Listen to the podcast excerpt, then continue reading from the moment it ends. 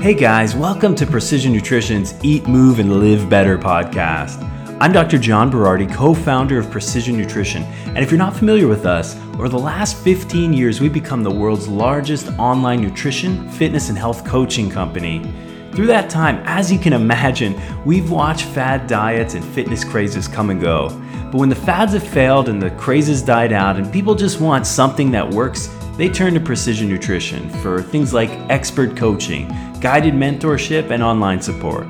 In this podcast, which is a mix of recorded articles, interviews, and roundtable discussions, myself and my Precision Nutrition colleagues will help make the whole nutrition, fitness, and health process work for you.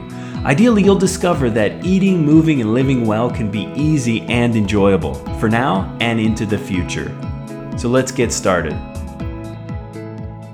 Hi, this is Bryce from Precision Nutrition reading today's article The Barefoot Running Craze Bogus Fad or Brilliant Way to Achieve Health by MC Schraefel. For more than 40 years, people in the West have been running on built up, squishy shoes, hoping to prevent injury and go faster. Yet, barefoot runners argue that running without shoes or in minimal footwear is safer and better. Who's right?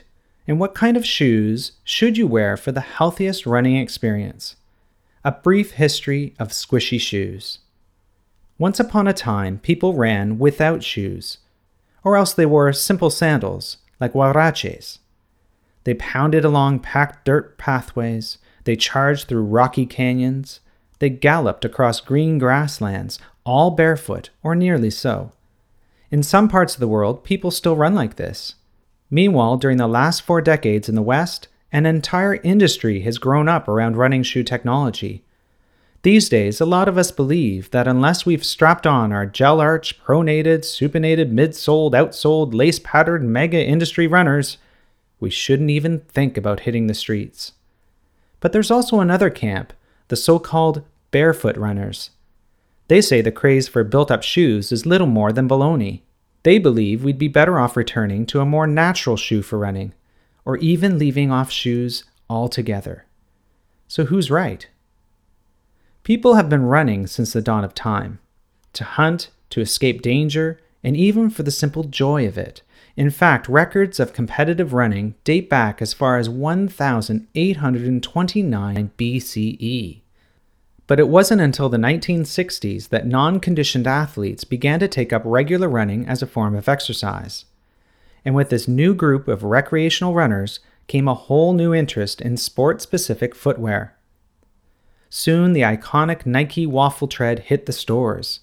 Its success may have been due to the fact that it was lighter than most shoes then in use. Compared to its successors, the amount of heel lift in the shoe was next to nothing, just for comparison, take a look at the original shoe compared to the tribute version from 2007. You can find photos of each on today's article online at precisionnutrition.com forward slash barefoot dash running. In the photos, you'll see the massive amounts of foam and elevated heel in the newer tribute version. It's quite a difference. So, what happened during that 30 year period to change the shape of shoes? Well, new materials, and quite frankly, new science. From the mid 1970s onwards, running companies got scientists involved in footwear design. This is when the terms neutral, pronation, and supination entered runners' vocabulary. Suddenly, it wasn't enough to simply buy the shoe that seemed to fit best and feel most comfortable. Instead, you had to figure out your running style and pick a shoe to correct your running dysfunction and prevent injury. It sounds sensible in theory. After all, who wants to get hurt? There was just one little problem.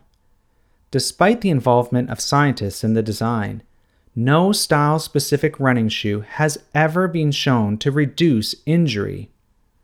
Meanwhile, back in the factories, inventors were slapping together new types of rubbers.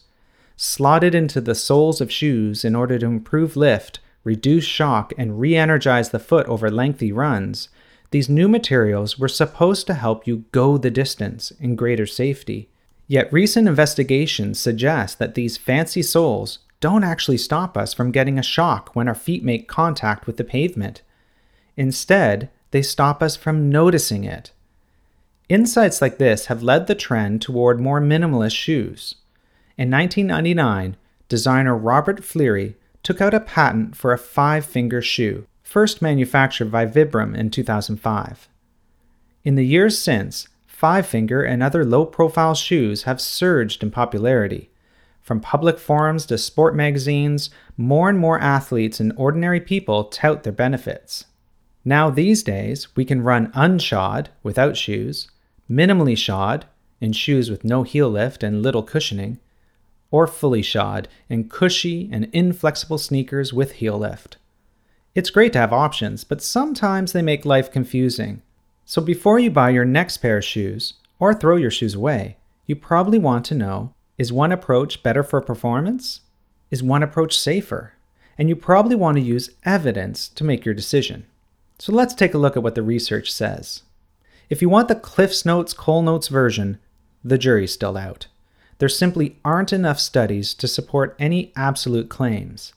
What we do know is that running barefoot or in minimalist shoes may improve performance. But this might relate more to the stride than to the shoe itself. Meanwhile, we don't yet know for sure whether minimalist shoes reduce the risk of injury compared to more built up shoes. Now, does that mean that squishy shoes do prevent injury? Not quite.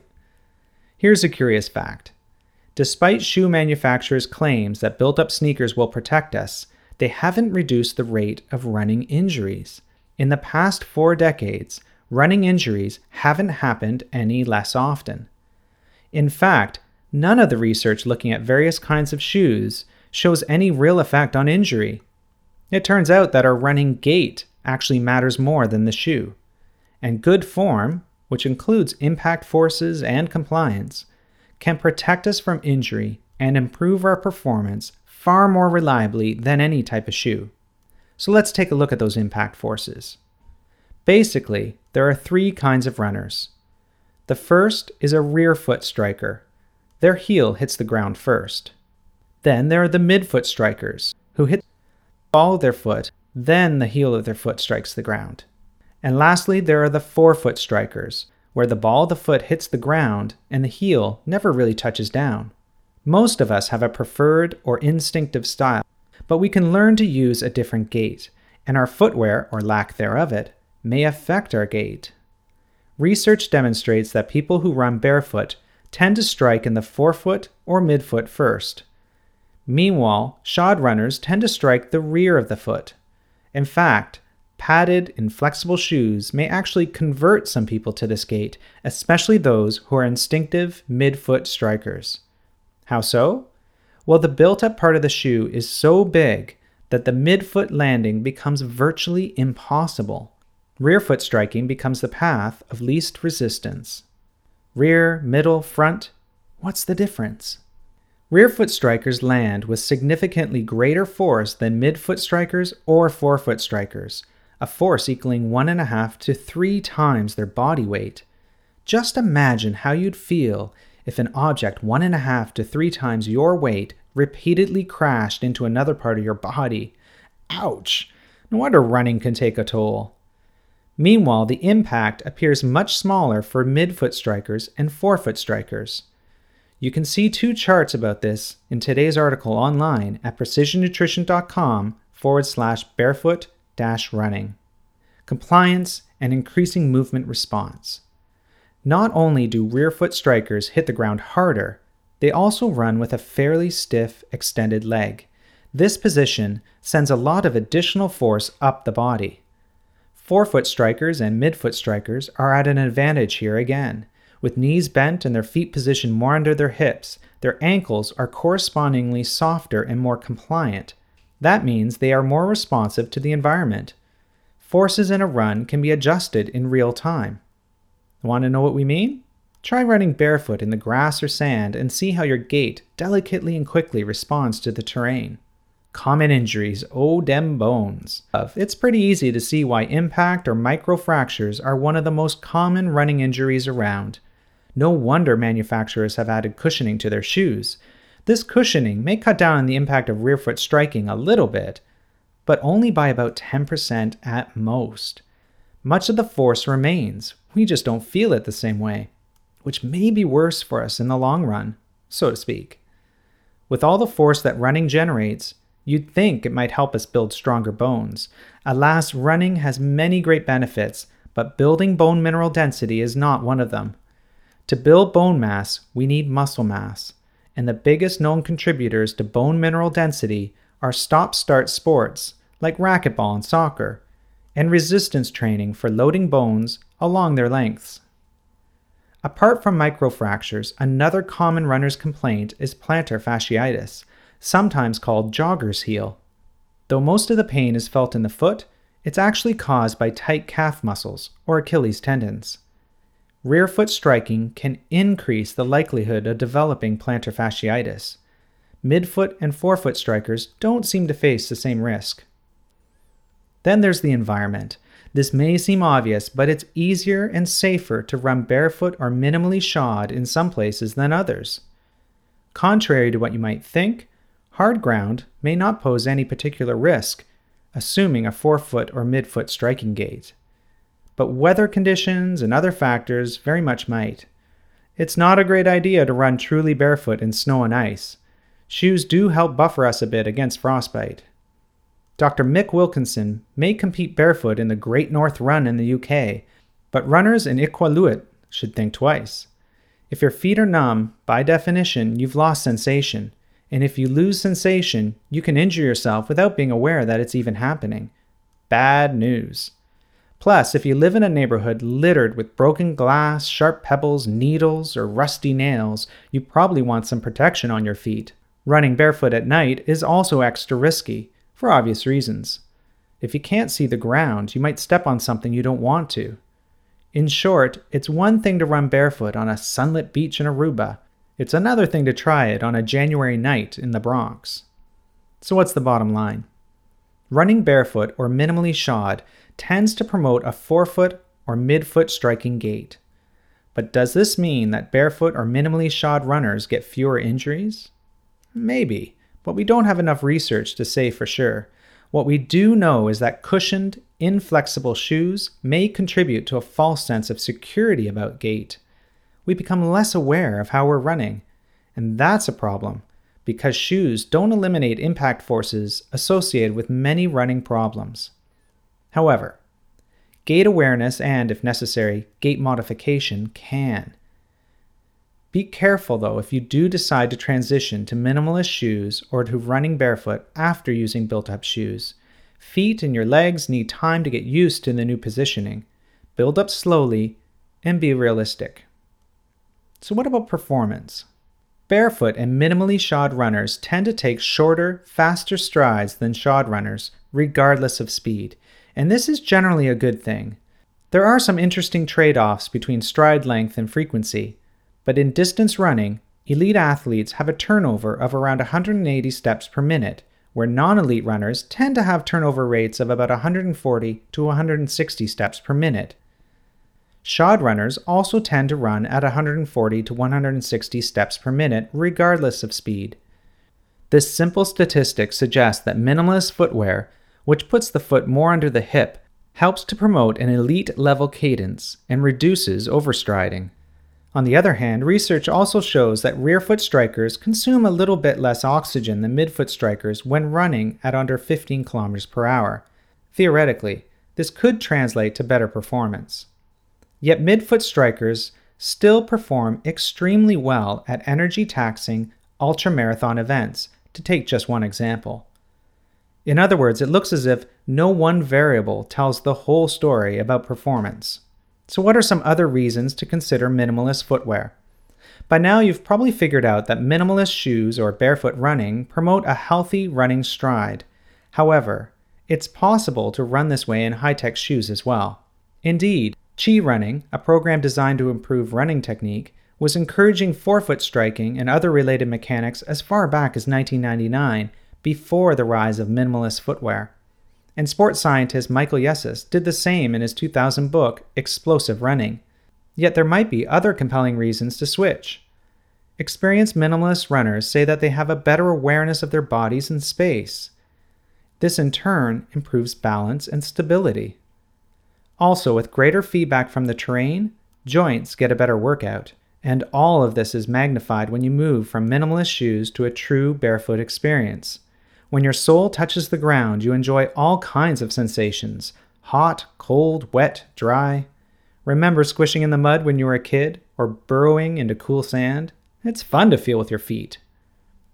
Now, should anyone avoid minimalist footwear or barefoot running? Most kinds of feet can do well in minimalist shoes, but there are a few exceptions. Let's take a closer look. First, flat feet. If your feet are flat, you might worry that you require arch support, but try spending a little bit of time each day walking or running barefoot or in flexible footwear. Your feet will get stronger and you may feel differently. Next, orthotics. Maybe you wear orthotics. Does this mean you can't go minimalist? It depends. If you're wearing orthotics because of a metatarsal or foot pad disease, you should probably stick to shoes that make room for the device you'd have significant pain without the extra protection. But if orthotics are simply a site of pain solution for a non-specific injury, by practicing more dynamic joint mobility and exploring more flexible footwear in a gradual, progressive way, you may improve your posture and gait as well as your mobility. You might even free yourself of the orthotics. Then there's foot deformities and numbness. Those with foot differences that affect gait, for example, clubfoot, should take extra care, but they may be able to run in minimalist or barefoot shoes with proper coaching. Author M.C. Schraefel has worked with runners in this situation. Barefoot running may actually improve bunions. It sounds counterintuitive since the forefoot strikes the ground with greater force, but many runners attest to the effect. The only people who really shouldn't try minimalist shoes or barefoot running are those with diseases like diabetes that cause numbness in the feet. So, what if you're not into running? Are there other places to wear minimalist shoes? You bet. Walking and hiking in minimalist footwear is a great experience. You really feel the ground under your feet. People who do it say it's like being a kid again. Also, there's an old school approach to powerlifting that prefers Converse Chuck Taylors to any other kind of shoe precisely because they allow the wearer to feel the ground. And many home gym users prefer to be barefoot. And what about other sports? As great as minimalist footwear is, it's not for every activity. Even the most ardent barefoot and minimalist types will lace up for certain kinds of sports. Dr. Mick Wilkinson, who is barefoot in the UK North 12 months a year, wears shoes for racquetball. Steven Sashen, the guy who has modernized the huaraches with Xero Shoes, wears spikes for sprinting. It would be challenging to strike a football without some toe cover.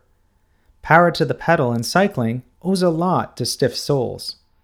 There's also an entire wonderful history about lifting shoes and how they have gone from almost a boxer type lace up to stiff, wooden soled versions with some heel lift intended to reduce the strain on the Achilles tendon. So, how to find a minimalist shoe? Let's say you're intrigued by the research and ready to give minimalist footwear a try. How will you recognize a minimalist shoe? First, they come in a couple different varieties, from the separated toe versions to footwear that looks more like a traditional shoe. But all minimalist shoes share the following characteristics. The cushioning in the front and back of the shoe is about the same and not very thick. The sole will be flexible. You'll easily be able to bend it at the midfoot, but that's not all. It will also be twistable along the length of the long axis. In fact, if you can't twist it as if you were wringing out a towel, it's probably not minimalist. And lastly, there won't be a stiff arch support. Transitioning to minimalist footwear and barefoot running. If you're ready to try minimalist footwear or barefoot running, transition gradually. We can't emphasize this enough. We'll say it again. Transition gradually. For example, first increase the flexibility of your shoe and only afterwards consider reducing its squishiness. Look at this as an experiment where you change only one variable at the time. Start indoors. Let your foot get used to this less structured shoe by wearing it indoors during the day, in the office, up and down stairs. After several days, go outside. Next, take yourself outdoors in the shoe for 15 minutes. See how you feel walking over different surfaces. Your feet may get tired at first. Stop before they get really sore. Think of this as progressive resistance. If your feet don't hurt after 15 minutes the first day, great. but stop anyway. Try 20 minutes the next day. Keep building up slowly. Once you've built up to an hour outside and you feel good, you may be ready to explore further and longer. Feel free to bring along some backup familiar shoes to swap into. And have a backup plan once you decide to increase your duration or intensity. Alternately, have an exit plan like a bus stop or a cab to get you back to square one. This will reduce any stress you might feel if your feet do get sore. Work on your gait before going all out.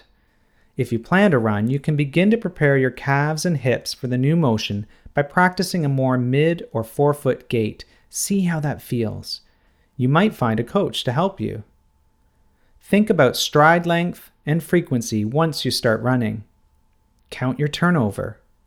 Try to get your cadence with a mid or forefoot strike in the 180 step zone. Pay attention.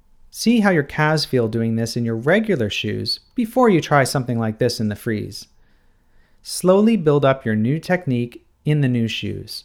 Once that adaptation's working for you, try 15 minutes on a few different surfaces in your minimal shoes. Build up gradually. Again, if we don't say this a million times, you'll probably ignore it. Build up slowly unless, of course, you like injury and pain. If so, by all means, buy a pair of minimalist shoes and go for a 5K run during the first week. Let us know how that works out for you.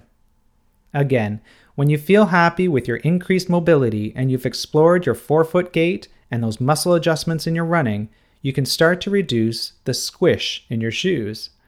Start indoors at a good temperature.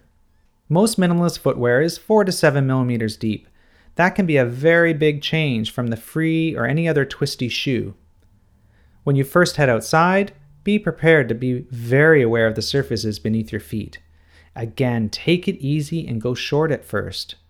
Personally, we suggest folks do a lot of indoor walking in thin soled shoes like Vibram Five Fingers or Merrell Trail Gloves before heading outdoors. And once again, if you decide to go even further and try barefoot running, you'll need to go through a similar process. It's an adventure. Surfaces that you never felt before can now offer massages to your feet. Now, another complementary approach to prepare you for minimalist footwear is to practice dynamic joint mobility. Movement in walking and running doesn't only happen at the foot. Minimalist footwear cues us to more use of our joints. By working on our dynamic joint mobility, deliberately firing up our nervous system's awareness around our joints, we become more responsive and more prepared for the new demands. Above all, listen to your body.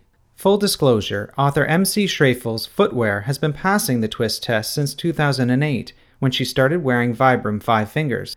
Since then, her flexible footwear has included a wide variety of twist test passing shoes, though she hasn't gone as far as chainmail, and yes, that is an option, and you can find a link to it in today's article online.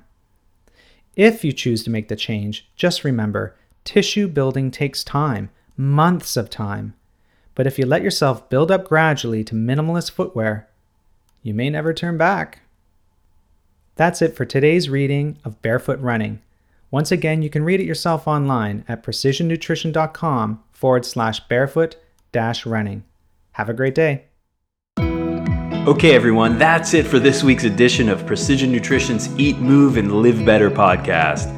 For more information about how to eat, move, and live better yourself, and for some awesome free nutrition and health resources, come visit us on the web at www.precisionnutrition.com.